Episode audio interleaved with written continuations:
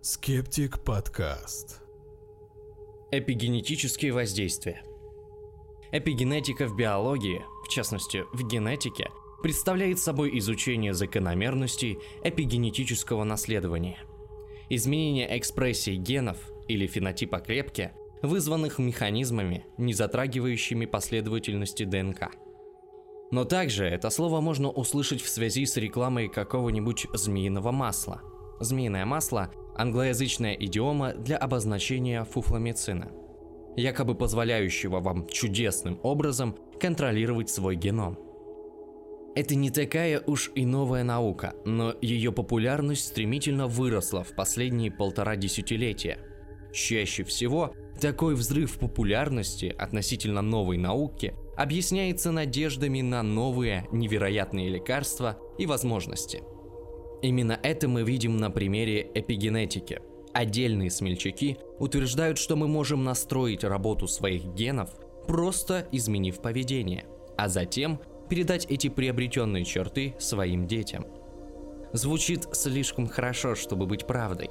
Ну, если это было бы правдой, то эта статья не появилась бы на нашем ресурсе. Обычно мы начинаем эпизод подобный этому с простого – доступного не специалисту определения эпигенетики. Но поиск такого определения – первый камень преткновения. Даже генетики не могут сойтись на каком-то одном определении. Одни смотрят, передается ли признак от родителя потомкам, другие сосредоточены на том, выражен ли признак у самого человека. Даже самое базовое определение требует определенных знаний. Эпигенетика – это изменение фенотипа без изменения генотипа. Мы обсуждали эти термины в эпизоде номер 546 о генетике расы. Ваш генотип – это генетический отпечаток пальца, информация, закодированная в ваших генах. А фенотип – более широкое понятие. В него включены все присущие вам черты, обусловленные не только генами, но и воздействием окружающей среды. Представьте двух однояйцевых близнецов, которые выросли в разных условиях. Один толстый, другой тощий. Один сильный, другой слабый.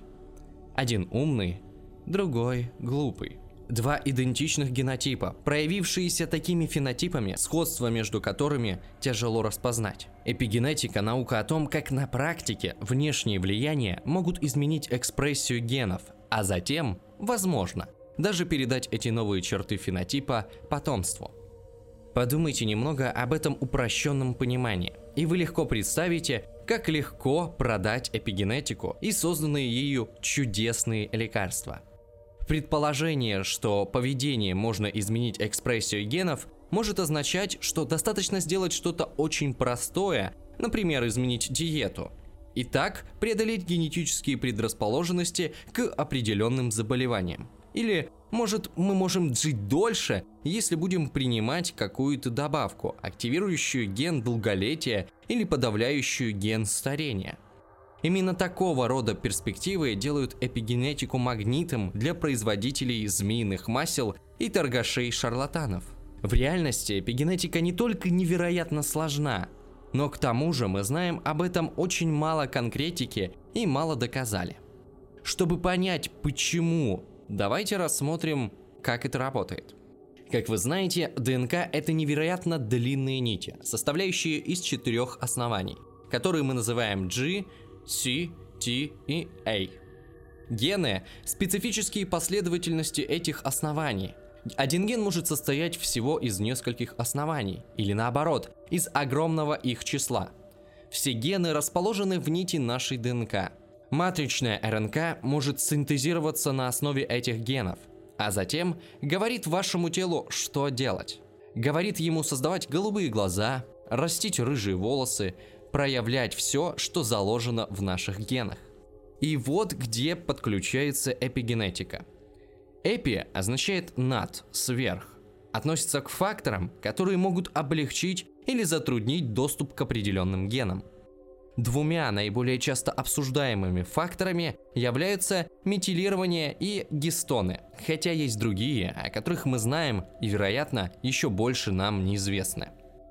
Метилирование заключается в том, что метильная группа соединяется с геном, делая его более доступным или менее доступным для комплекса белков, синтезирующих РНК. Гистоны – это небольшие фрагменты белка, имеющие сродство к ДНК. И когда фрагмент ДНК с геном намотан на них, к нему также нет доступа. Такие особенности могут отличаться даже у однояйцевых близнецов и даже в разных клетках одного человека. Таким образом, один и тот же генетический код может производить людей или другие организмы с по-разному выраженными генетическими признаками – Дровишек в огонь эпигенетики подкидывает то, что на эти эпигенетические факторы могут влиять самые разные особенности нашей жизни и факторы внешней среды. Возраст оказывает одно из самых заметных влияний на нашу эпигенетику. Воздействие эпигенетических факторов меняется со временем. Воздействие определенных лекарств, болезней и химических веществ также может изменить их. Есть некоторые свидетельства в пользу того, что на эпигенетические факторы может влиять то, что мы едим, сколько мы спим и где живем. Похоже, что даже вредные привычки молодости способны влиять на эпигенетические факторы. Вот только ничто из этого не новость.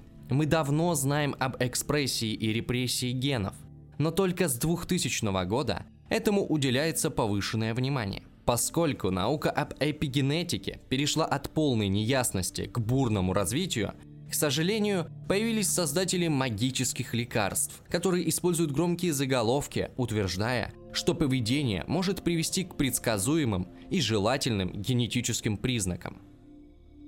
Давайте посмотрим на некоторые примеры. Вот отрывок из описания издателей к книге 2014 года Эпигенетика – смерть генетической теории о передаче болезней. Эта связь между питанием и так называемым генетическим заболеванием наблюдалась как и у людей, так и у приматов. Это центральная тема эпигенетики. Эпигенетика имеет жизненно важное значение для всех, кто хочет иметь реальные знания о том, как функционирует человеческий организм и какие пути для улучшения здоровья это дает.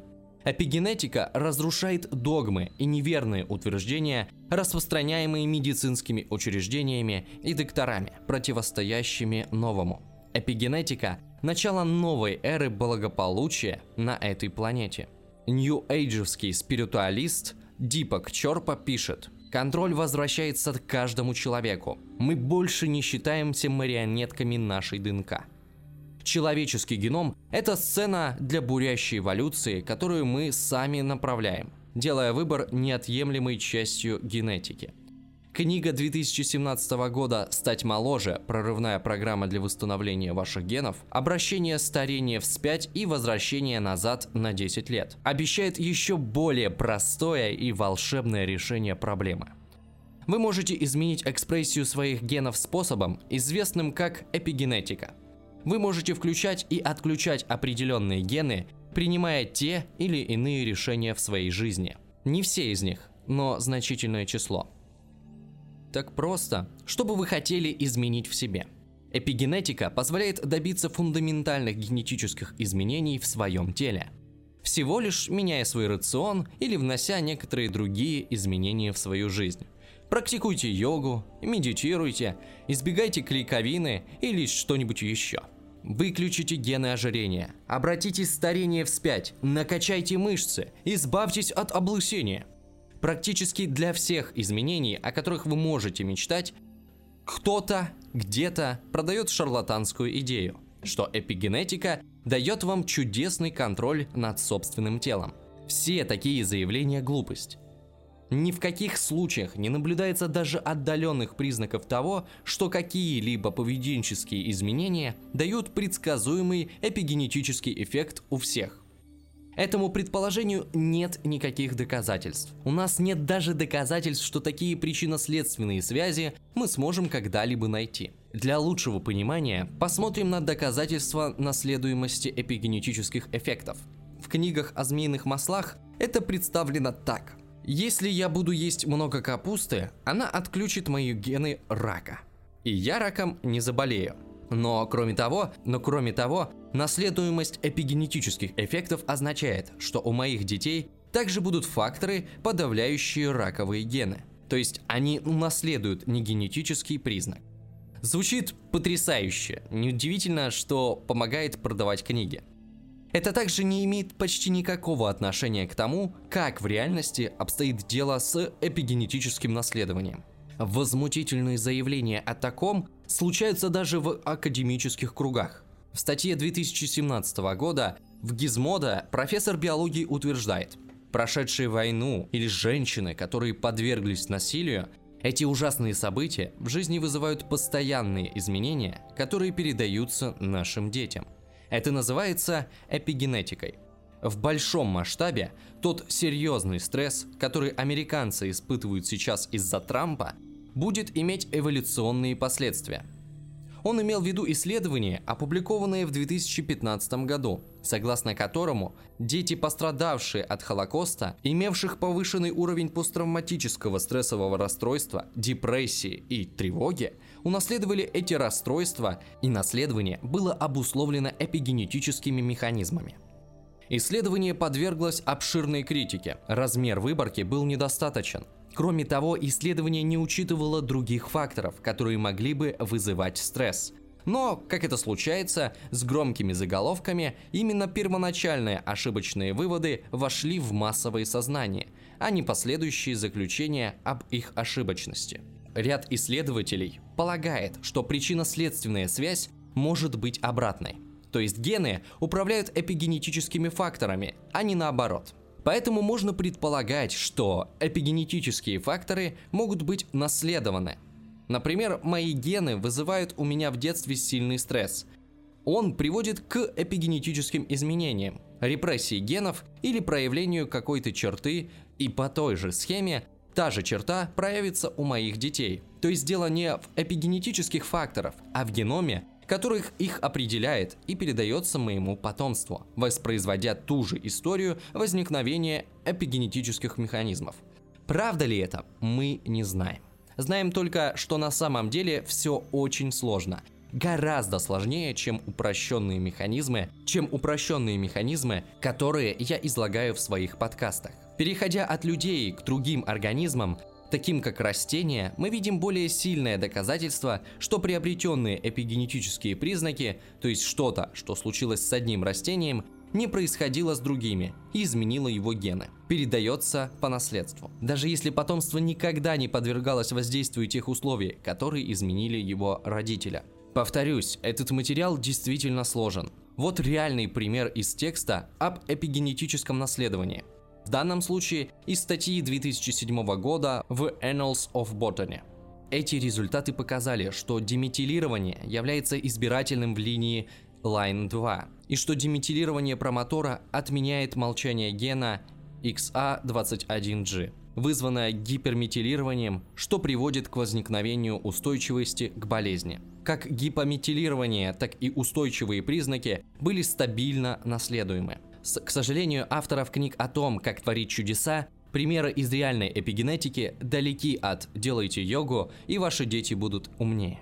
В реальности неизвестно ни одной зависимости между конкретными изменениями вашего поведения и каким-либо физическим результатом. Просто беспринципные авторы хватаются за наукообразные слова из новостей, чтобы разлучить вас с вашими деньгами. Эпигенетика – одна из тех редких областей исследований, которые действительно вызывают волнение у тех, кто ее изучает. Но все, что вам надо с этим делать, просто смотреть на чудесное решение запутанного вопроса. Переведено и озвучено специально для журнала «Скептик». Перевод Урсула Гунар. Озвучил Руслан Заика.